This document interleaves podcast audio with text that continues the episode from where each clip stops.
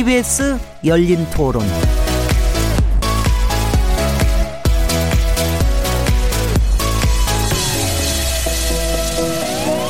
안녕하세요.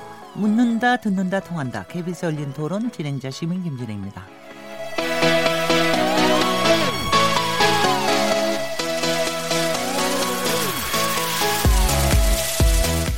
신재민 전 기획재정부 사무관의 유튜브 폭로를 둘러싸고 정치권 공방이 뜨겁습니다.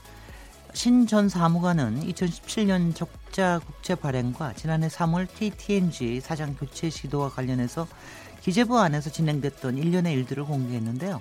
이를 두고 자유한국당과 바른미래당 등 야당은 신재민 의혹 규명을 위해 또 관계 상임위 소집을 요구하고 나섰습니다. 한편 어, 여당인 더불어민주당은 이번 사안을 야권의 무리한 정치 공세로 비용짓고 있는데요. 오늘 정치의 재구성을 통해 여야 간 팽팽히 맞서고 있는 주요 쟁점들에 대해 토론해 보겠습니다. 그리고 지난주 유시민 노무현 재단 이사장의 팟캐스트 첫 방송이 공개됐죠. 이를 정치권에서 어떻게 평가하는지도 얘기해 보도록 하겠습니다. 1월 7일 KBS 열린 토론 지금 시작합니다.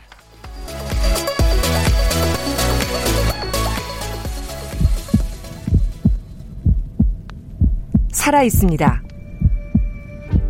토론이 살아 있습니다. 살아있는 토론, KBS 열린 토론. 토론은 라디오가 진짜입니다. 진짜 토론, KBS 열린 토론.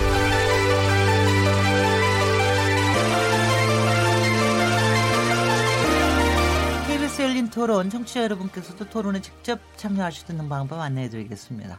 여러분께서는 신재민 전 기재부 사무관의 사건 논란의 핵심은 뭐라고 보십니까? 정치권에서는 신재민 전 사무관을 과연 공익 제보자로 볼 수 있는지에 대한 논쟁이 뜨거운데요. 여러분은 어떻게 생각하십니까? 또한 지난주 토요일 유시민 노무현 재단 이사장이 인터넷 첫 방송이 공개된 이후 조회수 1위를 기록하며 돌풍을 일으키고 있는데 이 같은 현상을 어떻게 바라보고 계시는지 문자로 보내주십시오.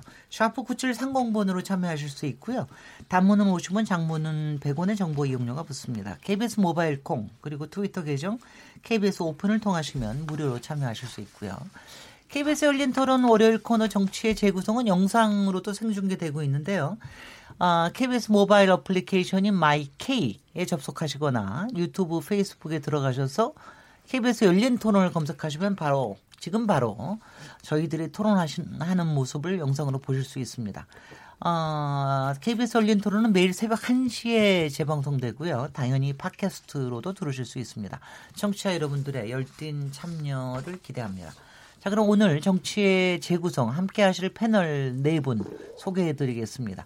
김경엽 더불어민주당 의원님 나오셨습니다. 안녕하세요. 김경엽입니다. 이현재 자유한국당 의원님 모셨습니다. 안녕하세요. 이현재 의원입니다. 오늘 첫 출연이시라 더 반갑습니다. 네, 반갑습니다. 이준석 바른미래 최고위원님 모셨습니다. 안녕하십니까. 이준석입니다. 김용신 정의당 정책위 의장님 자리하셨습니다. 예, 정의당 김용신입니다. 반갑습니다. 우리 새해는 처음이죠? 네, 그렇습니다. 네, 새해 복 많이 받으십시오. 복 많이 받으세요. 복 많이 받으시 다들 복, 다, 다들 각기 복을 다 많이 받으시면 여야는 어떻게 되는 겁니까? 잘 되는 거죠. 아 좋죠. 아 그냥 국민들만 좋아지는 거죠. 네. 그죠?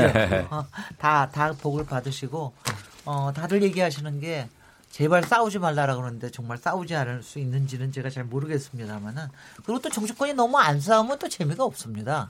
어 사실 지난주에 우리 정치 재구성 안 하는 동안에 네. 연말 연초를 통해서 또 국회에서 큰 웃음을 주시는 또 이벤트를 저희가 개최해 주셨고 그 이후에도 요새 여러 가지 이벤트들이 있어서 어, 솔- 솔직히는 이게 연초인지 잘 모를 정도로 조금 좀 뜨거운 것 같아요. 그냥 매주 진행도 왔던 것처럼 보이는데요.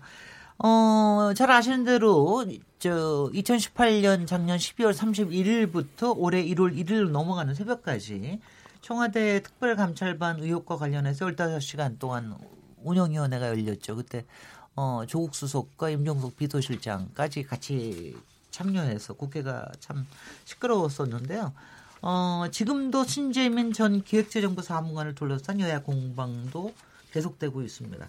어, 이거, 이 부분에 대해서 주장하고 계신 거를, 어, 신전 사무관이 주장하는 거, 사실 그동안 며칠 동안 굉장히 여러 가지가 일어나긴 했는데, 요 부분에 대해서는 이준석 최고위원님과 김용신 정책위 의장님 이 부분이 두 분이 같이 정리하시는 버전을 듣도록 하겠습니다.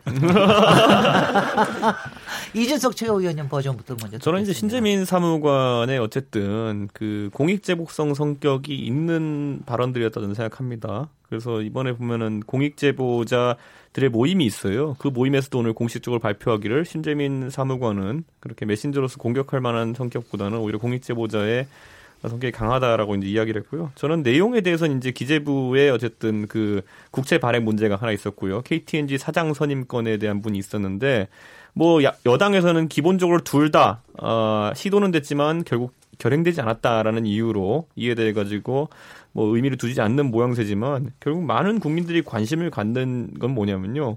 김동연 부총리 당신께서도 처음에 뭐라고 하셨냐면요. 퇴임하시기 전에 정부의 의사결정 과정에 있어가지고 문제가 좀 있다라고 이제 이야기를 했었어요. 그때 많은 사람들이 추측하기에 청와대가 경제정책에 대해서 많은 주도권을 발휘하는 것이 아닌가 그런 부분 을 암시한 것이 아닌가라고 생각했고 지금 이번에 김동연 부총리께서 하신 해명으로 우리가 잘 짚어보면요.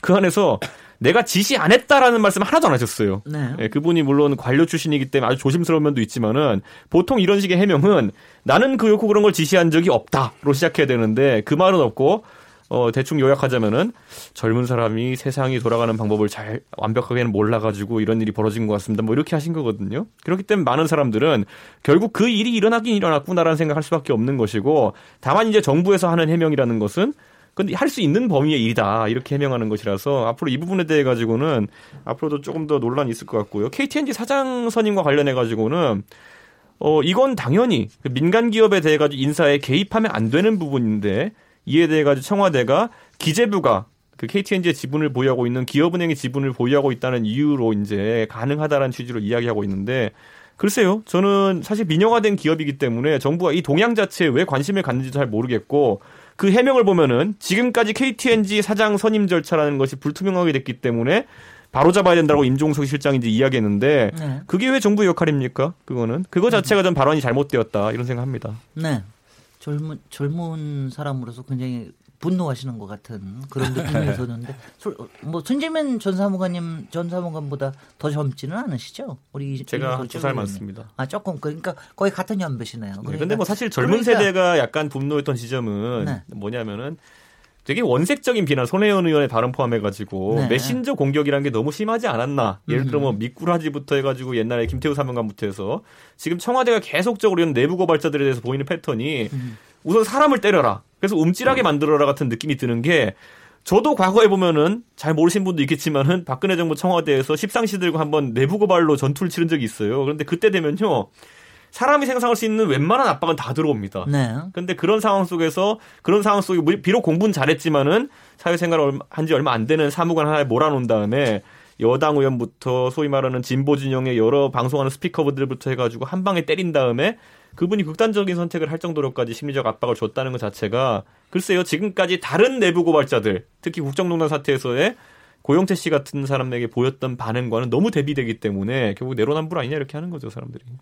네. 김영신 정책위 의장님. 예, 정의당 일단 예, 그 신재민 전 사무관이 제기한 거는 그 두 가지였죠. 어쨌든 KTNG 사장에 대한 교체를 시도하려고 보이는 문건이 기재부에서 어, 작성되었던 것으로 어쨌든 내용이 하나가 그것이고요. 두 번째가 이제 2017년도에 12월 달에 어, 적자 국채를 최대로 발행 발행해라라고 했던 이제 어, 김동연 부총리의 지시와 청와대의 그런 요구들에 대해서 어떤 그것이 부당하다 이제 이런 부분에 대한 두 가지를 이제 제기했던 것으로 보이고요.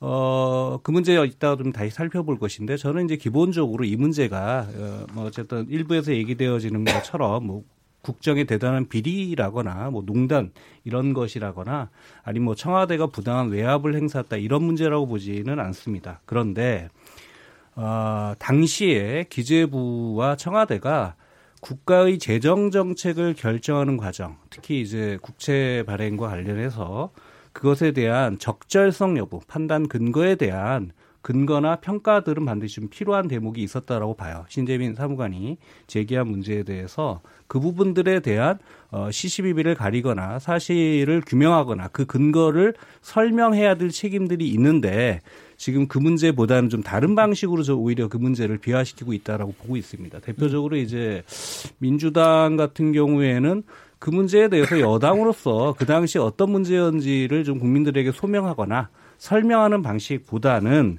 좀 인신 공격을 좀 앞섰던 것 같아요. 좀 사실은 어 제가 봐도 적절치 못한 표현들이 대변인들 입에서 나오기도 했었죠. 뭐 풋내기 사무관이다, 망둥이다, 뭐 이런 얘기도 했었고 일부 의원은 뭐 사실은 뭐 사기 행각, 사기꾼, 뭐 도박꾼 이런 얘기까지도 한 거니까 사실은 굉장히 부적절한 저는 대응이다 이렇게 생각하고 자유한국당도 그 당시 그 문제가 어떤 위상과 어떤 성격의 문제인지를 좀 밝히기보다는 저는 좀 정치 공세에 또 제밥에도 관심이 좀 많았던 것으로 보이고 좀 너무 초기에 신적패 반국가적인 국정농단이다라고 이제 규정하면서 프레임을 좀 그렇게 짠 게 좀 과도하지 않냐 저는 그렇게 보고 있고요.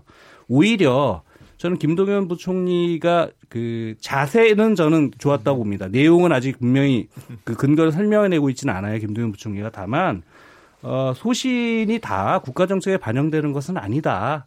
라고 하는 게 저는 어쨌든 김동연 부총리가 설명할 수 있는 하나의 자세와 방식일 것이다. 또한 그 우리 그 신재민 그 사무관의 선후배들이 얘기한 게 있잖아요. 이거 어떻게 국가를 대상으로 일개 어, 사무관 출신이 싸울 수 있겠냐? 우리 싸우려고 하는 것으로 이해하지 마시고 문제 제기에 대해서 기울여 주고 오히려 불필요한 논쟁으로 가기보다는 이 문제를 건강하게 생산적 논의로 좀 접근해 줬으면 좋겠다라고 한 얘기가 저는 훨씬 더 어른스럽다. 지금 현재 정치권들이 반응하는 방식보다는 이렇게 좀 접근해서 어, 사실관계를 규명하고 시시비비를 가리는 방식으로 접근하는 게 맞지 않겠냐 이렇게 보고 있습니다. 네. 지금 저기 얘기하시는 거를 상당히 저기 두 분이 그렇게 이렇게 조목조목 설명하시지 않는 이유를 제가 잘 조금 궁금할 정도로 잘 설명하시지 않고 이렇게 크게 변주를 올리시는 것 같아서. 제가 설명해 드릴까요? 아니, 아니, 아니, 아니, 제가 그 이유가 뭔지가 참 궁금한 이유가 있어요.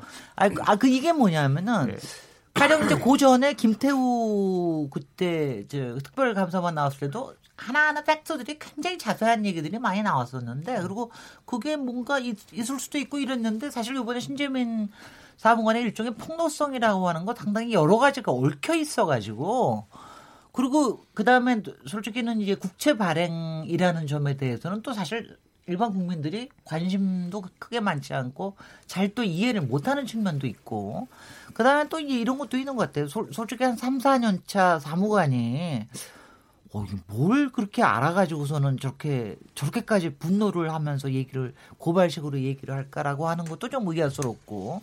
그래서 여- 여러 가지가 처음부터 조금 의아스럽게 좀 일이 진행된 측면이 좀 없지 않아 있는 것 같은데, 그, 저, 김경희 위원님 먼저 손 드셨으니까, 손을, 손을 드셨으니까, 쪼먹쪼먹 얘기해 보시죠. 제가 먼저 요점을 좀 정리를 해드려야 될것 요점 같습니다. 정리해 보십시오. 네. 우선 이 사건의 쟁점은 크게 세 가지입니다.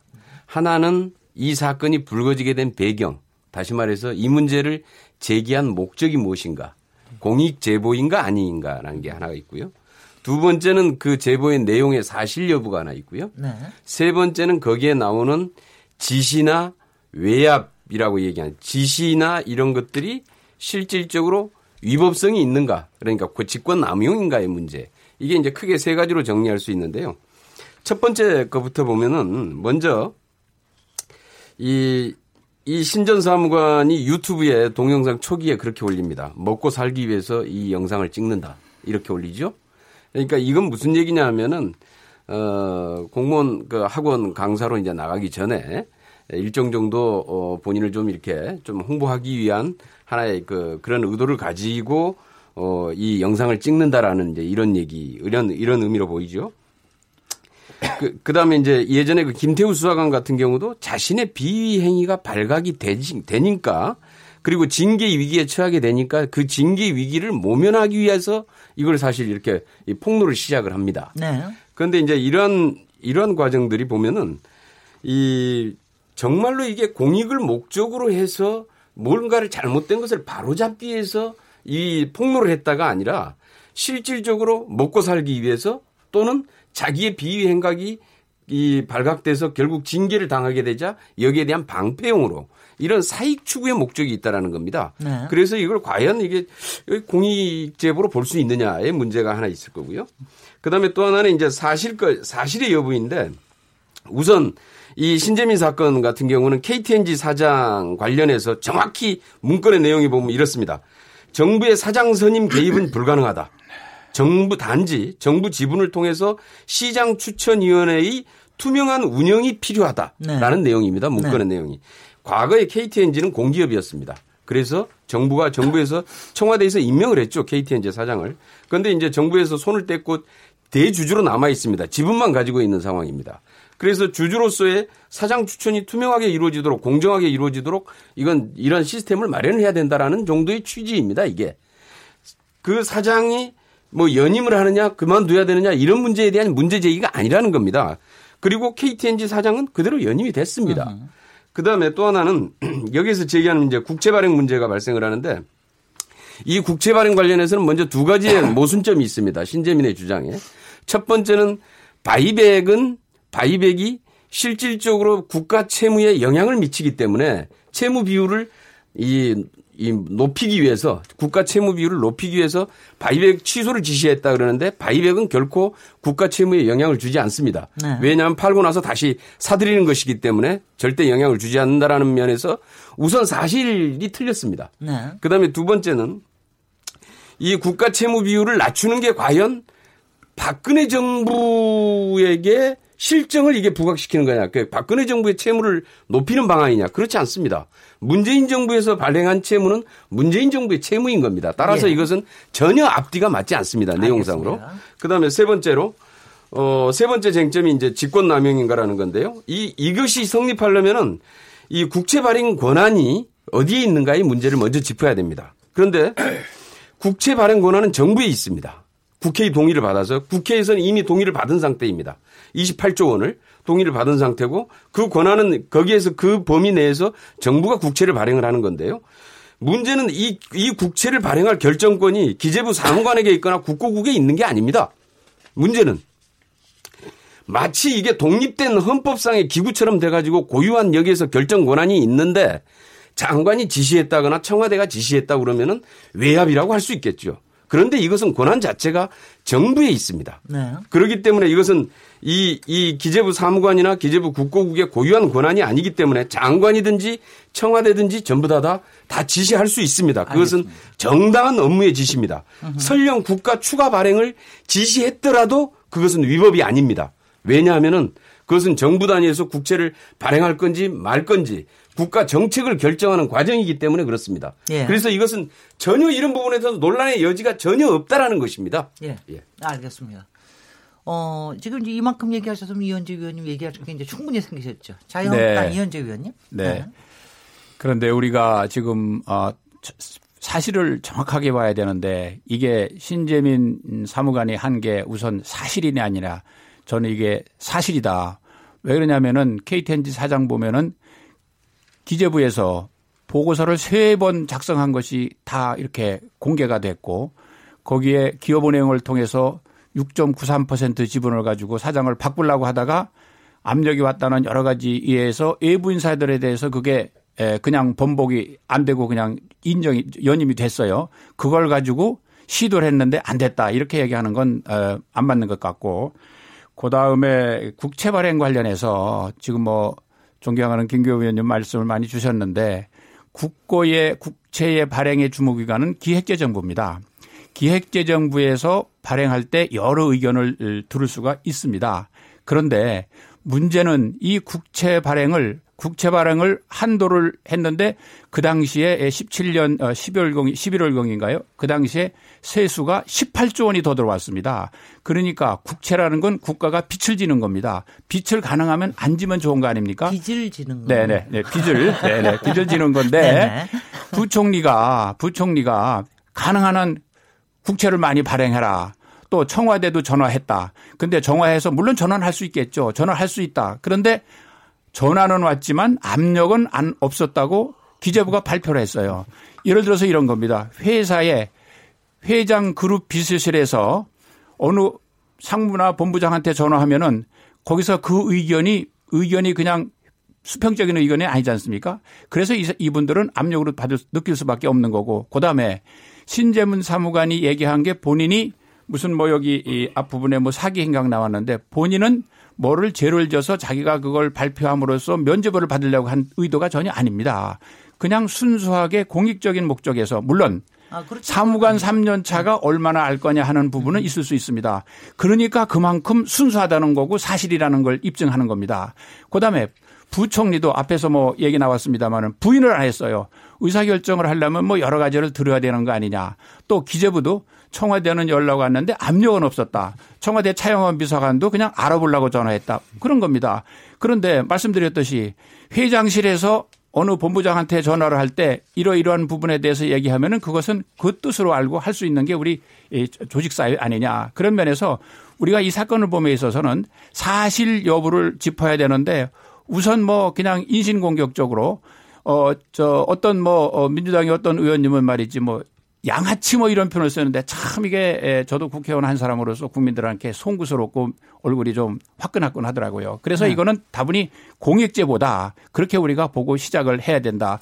그리고 앞에서 뭐 자유한국당이 뭐 정치적으로 뭐 공세를 한다 그러는데 그거는 어디까지나 사실을 밝히기 위해서 어 얘기를 하는 겁니다. 그렇게 너무 폄하를 안 했으면 좋겠다는 그러니까 말씀을 드립니다. 아니 근데 그 일단은 그냥 보통 시민으로서의 그냥 질문 한 가지는 뭐냐면 이제 네. 요새 나온 거 얘기를 들어보니까 사실 기재부 안에는 이제 신재민 사무관이 속해 있던 데는 국고 관리관가 네. 뭐 해가지고 하고 거기는 이제 되도록이면 국채를 줄이자고 하는 쪽에 입장에 서 있는 데고. 네, 국가 재정을 관리하고 살림 처리 하는 데니까요. 또, 또 한쪽에서는 이제 되도록이면 기재부에서는 항상 여유가 있으면 여유 자금을 좀 갖고 있다가 나중에 이제 추가적으로 투자하는 쪽으로 좀 많이 경기도 안 좋고 그러니까 좀 쓰려고 하는 입장이 좀 강하고 그래서 항상 좀 이렇게 부딪히는 데다.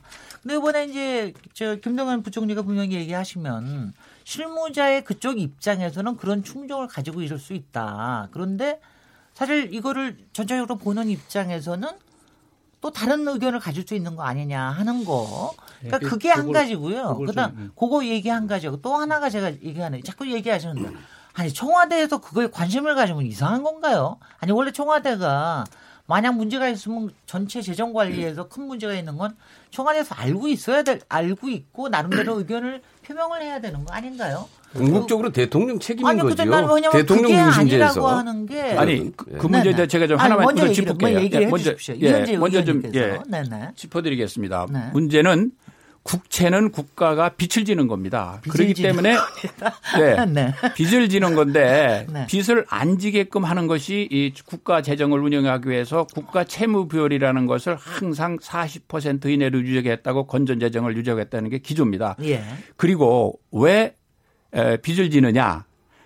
재정이 돈이 부족하니까 빚을 졌는데 그 시점 17년부터는요 세수가 그 당시만 해도 18조가 더러 더, 나, 더 들어왔고 작년에도 거의 20조 이렇게 쭉 세수가 늘어나는데 거기서 국채를 많이 늘려서 8조 7억, 28조 7천억 중에서 8조 7천억을 남았는데 4조면 되는데 8조 7천억 왜 대란, 저, 다 발행을 안 하느냐라고 해서 차관보한테도 뭐 정무 감각이 없다는 동 카톡도 이렇게 대화한 게 나왔지 않습니까? 그게 잘못됐다는 겁니다. 그래서 재정의 여유가 있는데 세수를 해서 과잉 세수가 더 들어오는데 거기다가 또 해서 채무 비율을 늘려 가지고 그러면은 결국 어 나쁘게 해석하면은 저 문재인 정부에서 재정을 좀 여유 있게 가져가려고 채무 비율이 높여 놓으면은 한 번 이게 채무 비율을 저 높이는 것이 국가로는 재정 안정의 큰 지표거든요. 대개 지금까지 40%를 유지한다는 거기 때문에 그런 면에서 세수가 넉넉한데 국채를 무리하게 발행하려고 했다 아니, 하는 게 문제가 되는 겁니다. 발행을 안 했죠. 그런데 그게 결론적으로 발행 안 하는데 예, 예. 아니, 제가 좀그 예, 설명을 좀 드리면 어느 분이 예. 아니, 그, 그, 우리 아, 잠깐만 제가 일부만 잠깐만 일부만 말씀드리면 우선 먼저 네. 정부가 그건 긴축 재정을 쓸 거냐 확장 재정을 쓸 거냐 정부 전략의 문제입니다.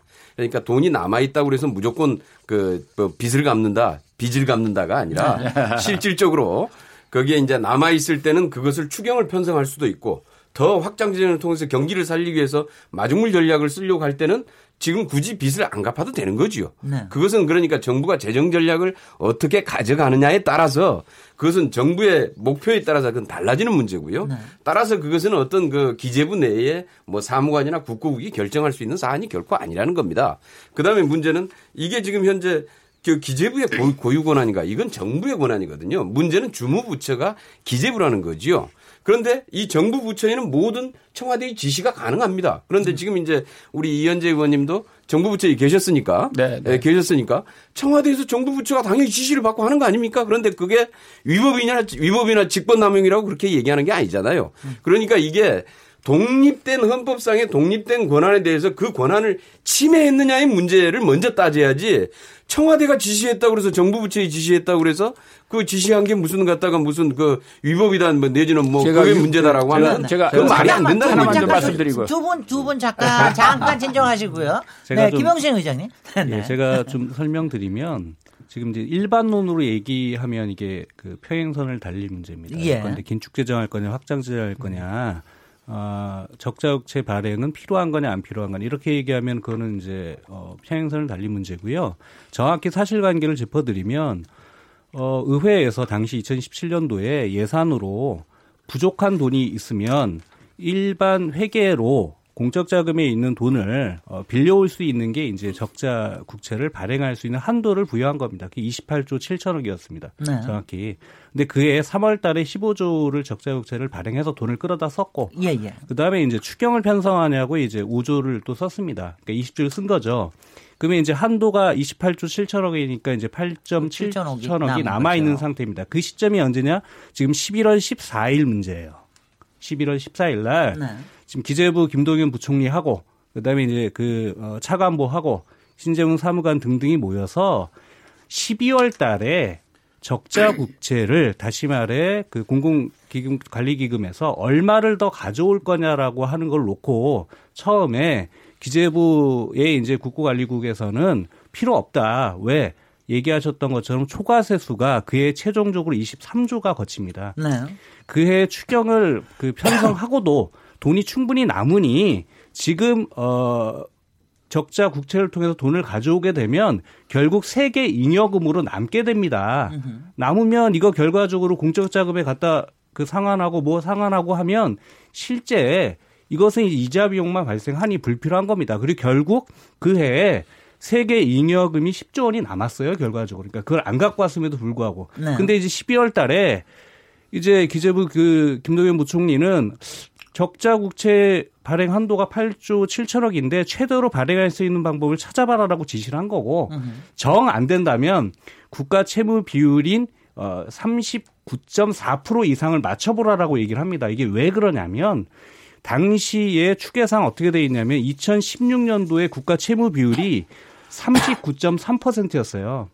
그러니까 박근혜 정부 시절에. 예, 예. 근데 30 아니 그거는 지금 근거고요. 네. 그 당시의 중기 계획상은 네. 그 당시에 39.3%였고 그래서 이거보다 1%는 올라가야 된다. 그래야 이후 문재인 정부의 5년 동안 2018년부터 당시 세수 추계상으로는 국가 채무 비율이 40% 40.9%까지 올라가게 돼 있으니 이게 2016년에 39.3에서 떨어지면 어떻게 하냐. 그거보다는 올려놓고 40%대로 갈 수밖에 없는 상황이다라고 이제 김도현 부총리는 생각을 한 것이고요. 네. 거기에 이제 지시를 하니 차관보도 더 떨어뜨리면 안 된다. 현재보다 작년보다 그 지시를 이제 했다라고 하는 겁니다. 그러면 그 당시에 적자 국채를 추가로 발행했으면 아까 김경희 의원님 얘기하셨던 것처럼 그거를 추경을 편성할 수 있거나 이렇게 하면 다른 재원으로 쓸 수가 있어요 사업기금으로. 근데 12월 달에 그 돈을 발행하면 그거는 고스란히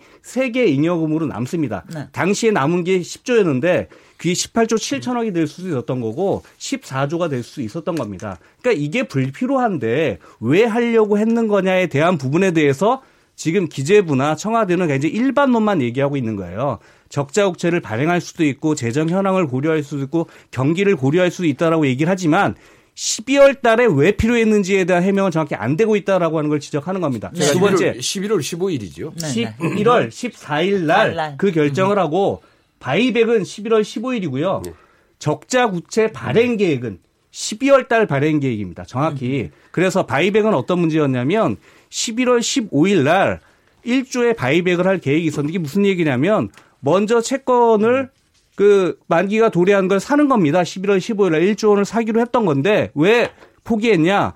이걸 사면 12월 달에 다시 1조 원의 추가 국채권을 발행해야 돼요. 네. 이 buyback이라고 하는 건. 네, 네. 그런데 당시에 김동연 부총리랑 아직 적자 국채를 4조 원을 발행할지 5조 원을 발행할지 8조 7천억을 발행할지가 14일 날 뭐이 신재민 사무관 얘기로는 이렇게 깨지고 저렇게 깨지면서 결정을 못 했다. 그래서 음. 기재부도 그런 얘기를 합니다. 적자 국채 발행 규모가 확정되지 못해서 15일 날 바이백은 취소합니다. 네. 다시 말해 12월 달에 다시 1조 원을 국채를 발행해야 되니 그게 시장에 너무 많이 몰리게 되면 부담스러우니까 당시 바이백을 취소하는 과정이 있었던 거죠. 그래서 바이백 때문에 국가 채무 비율이 변동되진 않습니다. 다만 적자 국채를 얼마를 발행할 건지가 당시의 논점이었던 거 그것에 의해서 영향을 받은 건 사실이기 때문에 그러면 도대체 당시 김동연 부총리나 청와대는 무엇 때문에 그 연말에 12월 달에 세계 잉여금이 10조 원이 남고 추가 세수가 23조가 거치는 상황에서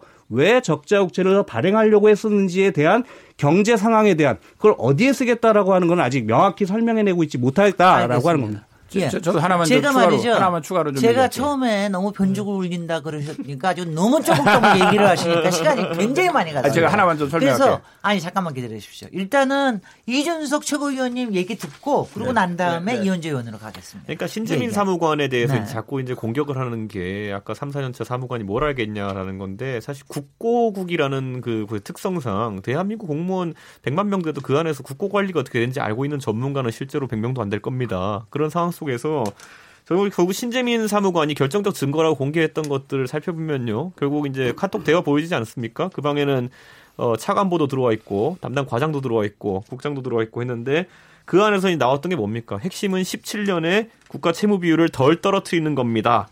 라고 말한 사람이 누구냐면 차관보예요. 근데 지금 와가지고 기재부의 해명을 보면요. 그렇게 한다고 해서 부채 비율에 영향이 있는 건 아니다라고 오히려 적반상으로 나오고 있거든요.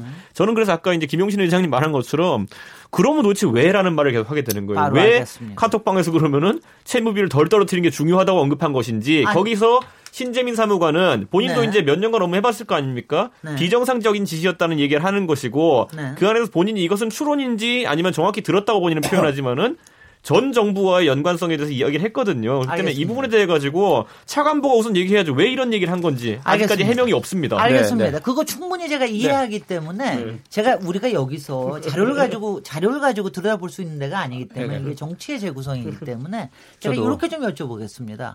바로 그렇게 왜에 대해서 아직 풀리지 않는 점도 있기 때문에 사실은 국회에서 기재위 열어가지고 그렇습니다. 기재위에서 아 잠깐 너무 반기셨어요. 지금. 기다리고 계셨나 본데. 아니 기재위 열어서 아니 거기서 얘기 듣고 네. 상황 얘기하고 왜냐하면 또 한쪽에서 왜냐하면 이쪽에서는 지금 그게 충분히 그 과정에서 나올 수 있는 여러 가지 시나리오 중에 하나였다. 그다음에 청와대에서도 그런 거- 그런 관심을 갖는 건 당연한 일이다라고 예, 얘기를 한다면 권한입니다. 예. 저는 청와대 권리자 책임이라고 생각해요. 네, 네. 그렇다면 기재위 열어서 거기서 이- 이걸 차분하게 정리하면 되는데 왜 그거를 저기 여당에서는 왜 운영 여당에서는 왜 안 하시겠다고 여당 대표가 그러시는지. 아 그리고 제가 또 이상한 건 이거예요. 아니 기재위는 자기네들이 그냥 하겠다고 그러면 네, 하면 되는 그렇습니다. 거지.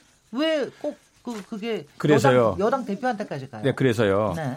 지금 어, 우리 김기용 의원님께서 재정을 긴축으로 가느냐 뭘로 가느냐 하는 건 정부의. 권한입니다. 예, 예. 그런데 문제는 이런 얘기가 나왔을 때 지금 말씀하신 것처럼 사실대로 청와대도 전화한 적이 없다. 기재부도 사실이 아니다.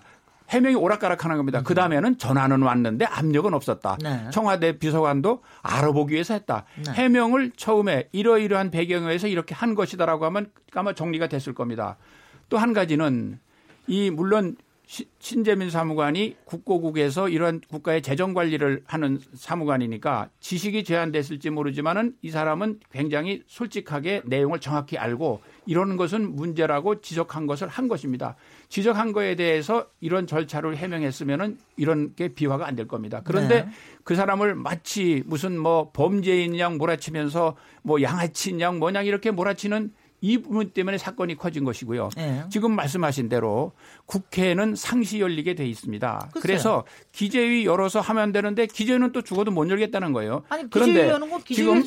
당초보다도 사실이 많이 이 지금 어, 초기보다도 다른 사실이 많이 나왔어요. 네. 우선 김동연 부총리도 처음에는 뭐 전부 안 했다고 그러다가 한 게 나왔고 저 이준석 의원께서 얘기한 대로 차관보도 뭐 부채 비율을 뭐 줄이지 않는 것이다라는 게 나왔고 카톡 얘기가 다 나왔어요. 이러한 사실이, 사실이 나왔으면은 국회에서 국민의 대표인 기재위를 열어서 하고 그거 부족하면 이제 특검이나 이렇게 하면 될 거 아니냐 그- 그겁니다.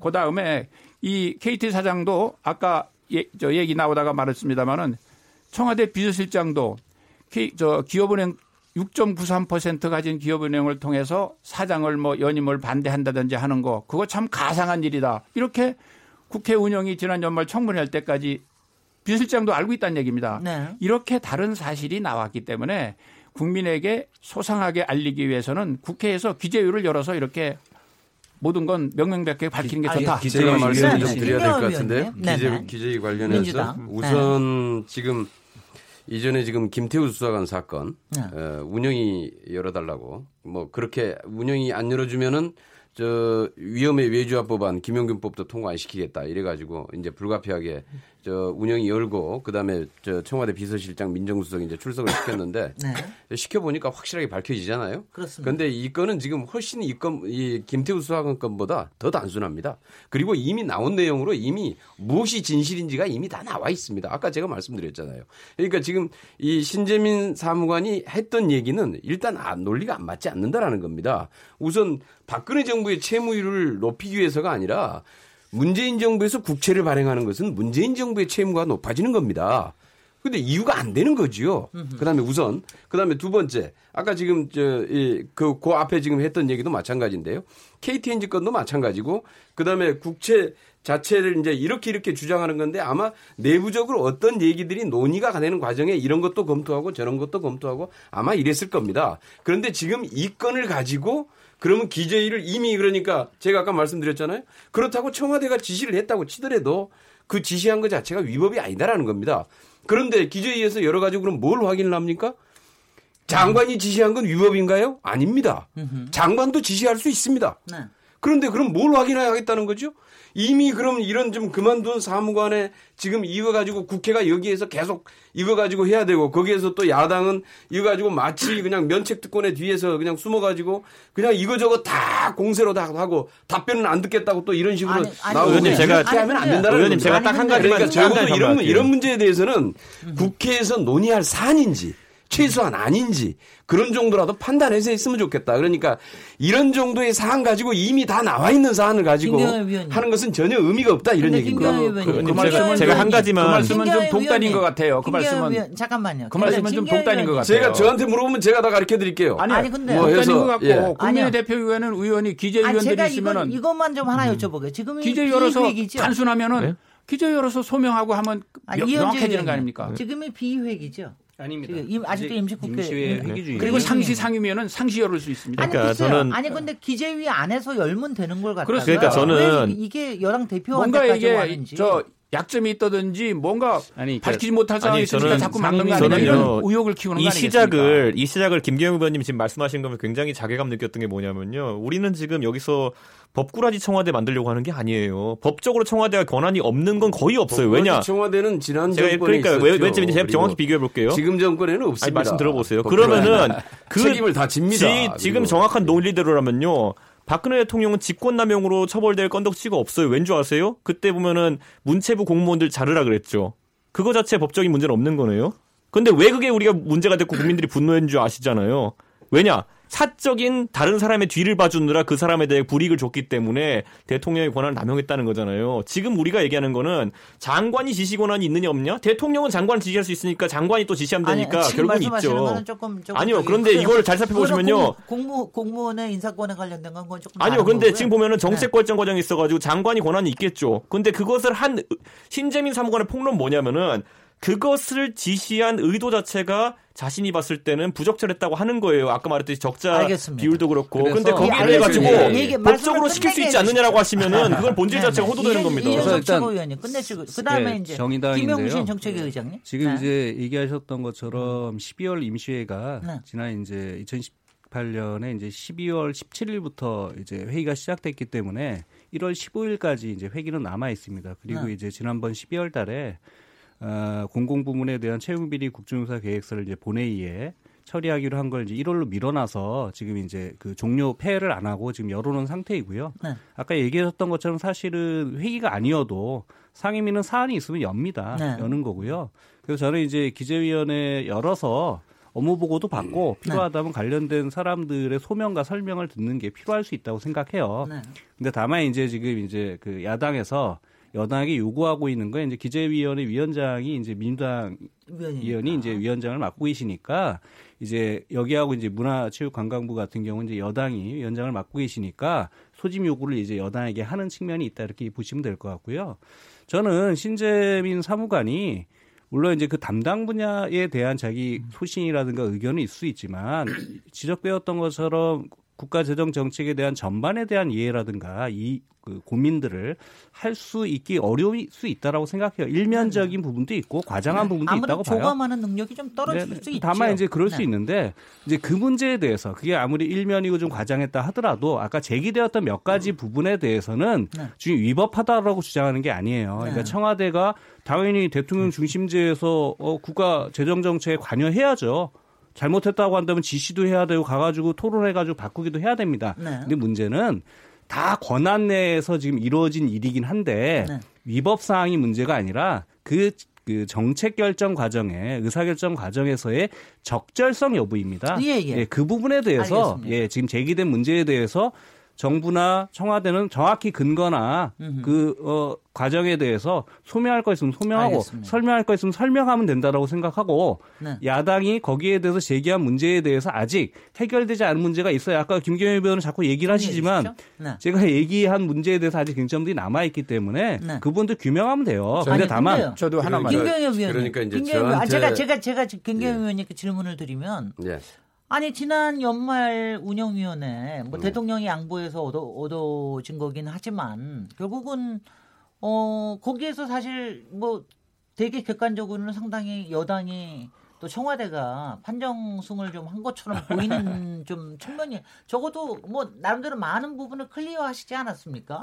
예. 그러니까는 이제 그런 부분 그 이것도 마찬가지로 이 건은 이미 이제 아니 근데 나- 이, 건, 예. 이 건에 대해서도 아니 왜냐하면 저는 어떤 경우에나 국회에서 에서 정부에 대한 견제에서 관련되는 거는 여러 가지 거기서 밝혀 오르면은 그게 더 좋은 거 아닙니까? 예. 네. 뭐 좋습니다. 네. 좋은데 네. 그게 지금 지금 1월 달에 지금 상임위가 열리는 데가 거의 없거든요. 네, 알겠습니다. 문제는 지금 현재 2월 달에 가면 자동으로 다 엽니다. 알겠습니다. 그때 제- 가면은 제가 그리고 하겠습니다. 지금 예. 이 정도 사건이 이 정도 사건이 이미 지금 다 밝혀져서 다 나와 있는데 네. 이걸 가지고 이것 알겠습니다. 하나로 인해서 상임위를 지금 열어야 예. 될 정도의 상황이 되느냐 이 저희가 안 그건 거다 얘기했잖아요. 제가- 제가 좀 아니 안. 밝혀진 게 있으면 저한테 물어보라니까 아니, 제가. 다 이렇게 네, 설명을 다 해드리겠습니다. 아까 제가 다 의원님. 해드렸잖아요. 이미 이미 제가 쭉 해서 자, 쟁점 위원님 정리하시고요. 아니, 제가 한번 얘기하겠습니다. 네네. 네. 지금 우리 김경임 의원님께서 하신 말씀은 너무 독단이다. 김경임 의원께서 보시기는 다 밝혀졌다고 하지만은 우리 야당이 보면은 아주 투명하게 아주 불분명한 게 많거든요. 네. 그리고 아까 단순한 사건이라고 그랬는데 그러면 하루 열어서 하면 될 거 아닙니까? 아니 지금 알겠습니다. 국민들의 모두 관심을 가지고 있는 거 2월에 가면 될 것이다. 지금 국회 열려 있고 더군다나 회의 소집하면 바로 와서 당사자들 설명하면은 클리어 될 거고 그러면 정부도 깨끗할 거 아닙니까? 알겠습니다. 그다음에 이것을 무슨 공세다 뭐다 하고 정치적으로 자꾸 해석하는 자체가 더, 더 문제라고 생각합니다. 궁금한 거 있으면 우리 상시 국회 아닙니까? 그 전에 이제 지금은 여당이시지만 야당 할때 그런 많은 공세 하셨잖아요. 그. 하루 여서 하면은 모든 게 클리어 될 텐데 그걸 네. 자꾸 안 열려고 하다 보니까 오히려 의문을 더 증폭시키는 거 아니겠습니까? 네. 한 가지만 더 여쭙겠습니다. 그 신재민 사무관의 일종의 폭로성 이 부분을 이걸 공익 제보라고 할 수 있는 것이냐? 물론 이제 지금 현행법으로는 공익 제보자라고 할 수 있는 건 아니더라고요. 현행법에는 공익 보호자에 공익 제보자에 대한 보호에 관- 관련된 법률에 의하면 공익 제보자는 볼 수는 없지만 지금 저 자유한국당에서 공익 제보자에 대한 어, 법률 개정을 또 지금 발의를 하고 음. 계시고 이번에 이 성격을 어떻게 봐야 되느냐. 제가 제가 먼저 예, 네, 읽으면 네, 예, 네. 거기에 대해서는 제가 여기서 또 네. 싸우실 거기 예, 예. 때문에 한 마디씩만 하시고 예. 예, 예. 일부 끝내도록 하겠습니다. 네, 네. 그러니까 특감 범위도 네. 그렇고요. 네. 규정이 없어서 그러는데 규정이 없으면은 원래 적용자든 사례를 준용하는 수밖에 없는데요. 네. 고용태 씨잖아요, 보면은. 고용태 씨가 본인이 최순실과의 관계가 틀어지고 재단을 먹겠다는 취지의 녹취록이 공개된 뒤에도 지금 이제 민주당 같은 경우는 고영태 씨는 공익 제보자가 맞다는 입장을 고수했거든요. 거기에 많은 것이 달려 있다. 저는 그 말을 뭐로 받아들였냐면은 메신저가 나중에 구속까지 됐지만은 고영태 씨가 사회에 대해서 던진 메시지 자체는 굉장히 옳았다는 거예요. 저도 그렇게 생각하는 부분이 알겠습니다. 있어요. 그렇다면은 이번엔 왜 신재민이랑 메신저를 이렇게 열심히 공격, 공격했느냐? 저는 메시지에 자신이 없거든요, 이제. 음. 저는 그래서 민주당이 민주당의 기준으로 스스로 올가매고 있는 것이다. 저는 고영태보다는 훨씬 더 도덕적으로 깨끗한 사람이다. 정치적인 예, 고영태가. 사익을 네, 네. 사익을 김경엽 위해서. 제보를 한 네. 건가요? 녹취록에 나와 있잖아요. 재단을 먹자라고. 그거 다 들으셨잖아요. 예, 그러면은 그것도 저는 뭐 공익 제보로 보기는 쉽지 않다라고. 당론으로 생각합니다. 해주세요. 그러면 그러니까. 그러니까 그거는 그런 사익을 추구하는 목적으로 해서 제보를 했다면 분명히 문제가 있다고 보고요. 네. 저는 그래서 이번 사건 같은 경우가? 제가 좀 얘기하니까 예, 지금 제가 유튜브에서 본인 스스로가 네. 먹고 살기 위해서 이거 영상 찍어서 제보한다라는 겁니다. 그럼 분명히 사익을 추구하는 거잖아요. 그 다음에 문제는 여, 저 김태우 수사관도 마찬가지입니다. 본인의 비위 행위가 이미 적발이 돼가지고 지금 그 저희 징계를 받게 되니까 이걸 가지고 징계의 위기를 모면하기 위해서 사실 이 제보를 하게 된 겁니다. 그러니까 실질적으로 의도 자체가 대단히 순수하지 않다. 알겠습니다. 이미 공익의 성격을 네, 이미 저- 벗어나다고 저는 보는 말씀- 거죠. 네, 말씀하겠습니다. 네. 우선, 네, 네, 네. 네. 이현재 의원님. 네. 에, 지금 신재민 사무관을 기재부에서 공무상 비밀 누설 혐의로 했습니다. 이건 뭐냐면은. 예, 그래서 이거는 네. 사실이라는 겁니다. 네. 두 번째는 지금 이 의원 얘기했듯이 최순실 사태 때 고영태를 의인이라고 그랬습니다. 이건 또 신삼 저 우리 신사무관은 지금 비위가 있는 게 아니에요. 그냥 이러는 것이 의협심에서 이런 건 부당하다고 그냥 밝힌 거예요. 자꾸 김태호하고 연결시키는데 김태호하고는 다르다. 알겠습니다. 그래서 비위가 있는 게 아니다. 그렇기 때문에 이런 경우는 당연히 의인으로 봐야 된다. 그런데 여기다가 무슨 양아치 뭐니 정치 공세를 하는 것이 낭둥이. 잘못됐다는 말씀드립니다. 그 유튜브에 먹고 살기 위해서 아니, 이걸 그- 찍는다고 하는 건 어떻게 보시는 건데요? 먹고 살기 위해서 예. 물론 그 말을 어떤 배경에서 했는지는 예. 모르지만은 예. 이게 그렇다고 그 사람이 먹고 살기 위해서 한다고 그걸 한다고 그래서 솔직하게 자기한테 무슨 이익이 돌아오는 게그 뭐가 있겠습니까? 알겠습니다. 다만, 네, 네. 예. 네, 김영신 의장님. 예, 사실 정의당. 의인도 아니고요. 의인도 아니고 그다음에 이제 뭐 사기꾼도 아니에요. 망둥이도 아니고. 예, 예. 그 어쨌든 그리고 얘기했던 것처럼 이게 명확히 공익적인 목적이냐 아니면 사익이 목적이냐라고 하는 것도 아직 불명한 점이 있어요. 네. 저는 그 섣불리 지금 단정할 필요도 없다고 생각해요. 예, 예. 다만 이제 김경엽 의원이 얘기했던 거는 다 안 보셨죠. 그 얘기하신 거 신재민 사무관이 유튜브로 얘기한 거. 저는 다 저는 다 봤습니다. 예, 거기서 신재민 사무관 전 사무관이 얘기한 먹고 살려고 했다라고 하는 것은 그렇게 설명해요. 본인은 이제 자기가 기재부를 그만두고 어, 이른바 사설학원에서 강의를 해야 되는데 자기가 왜 기재부를 그만뒀었는지에 대한 것을 학생들에게 설명할 수밖에 없는 처지에 다다랐다. 그래서 이제 그것을 자기는 설명하고 이제 뭐 말 그대로 이제 학원 강사가 되려고 한다 라고 하는 거고 중간에 뭐 광고가 있네 없네라고 하는 문제는 해석 또는 의도 이렇게 보실 수 있는 문제는 있지만 신재민 사무관 주장은 일단 그런 거니까 본인이 그만뒀는지 아세요? 본인이 그렇게 얘기를 한 거잖아요. 일단 그렇게 해서 먹고 살기 위해서 유튜브 증언했다라고 하는 부분을 앞뒤 이제 잘라서 설명하는 방식이니까 그런 의도라고 하는 부분에 대해서는 그거는 주관적인 추론인 거니까 그렇게 해석한다라고 하시면 되지 신재민이 그걸 이유로 했다라고 본인이 인정한 건 아니라고 하는 점을 얘기를 하고요. 알겠습니다. 그 지금 이제 두 가지 뭐 문제인데 두 가지. 아, 지금도 아직도 두 개를 넘치면 안 예, 예. 돼. 그러니까 지금 저는 그만 하나만 말씀드리겠는데요. 일단 기재부가 검찰에 고발한 건 저는 오바라고 생각합니다. 기본적으로 네. 이중잣대예요. 어떤 것 때문에 그러냐면 공무상 비밀 누설죄라고 하는데 지금 적시되어 있는 내용들 중에 지금 기재부가 설명으로 이런 거잖아요. 의견 조율 과정이었다. 음. 그리고 청와대가 정책 조정 협의 과정이었다라고 한다면 대법 판례에서 규정하고 있는 비밀 누설에 해당되는 게 하나도 없어요. 네, 네. 두 번째. 어, 공공기록 관리물 위반죄라고 얘기하는데요.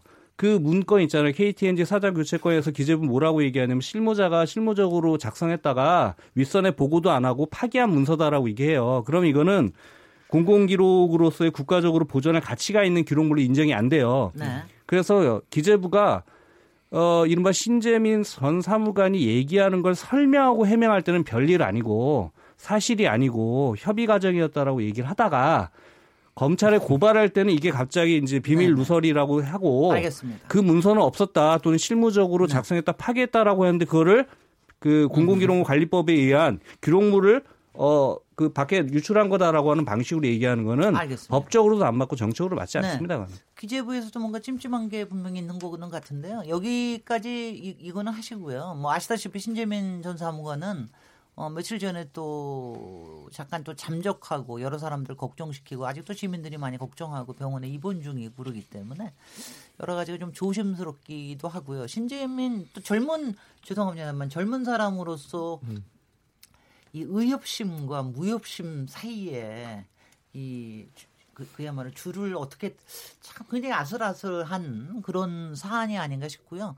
아마 이런 사례들이 앞으로도 꽤 나올 수 있기 때문에 사실은 정부나 또 여당에서도 어 사실 이거를 좀 뭐 솔직히 야당에서 끊임없이 이걸 정치 공방으로 가는 게 피곤도 하시겠지만 또, 또 의연하게 또 밝히면서 가셔야 되는 게 아닌가 뭐 이런 뭐 그렇- 생각을 저는 그렇습니다. 하면서 어, 죄송합니다. 의원님이 저를 째려보고 계십니다.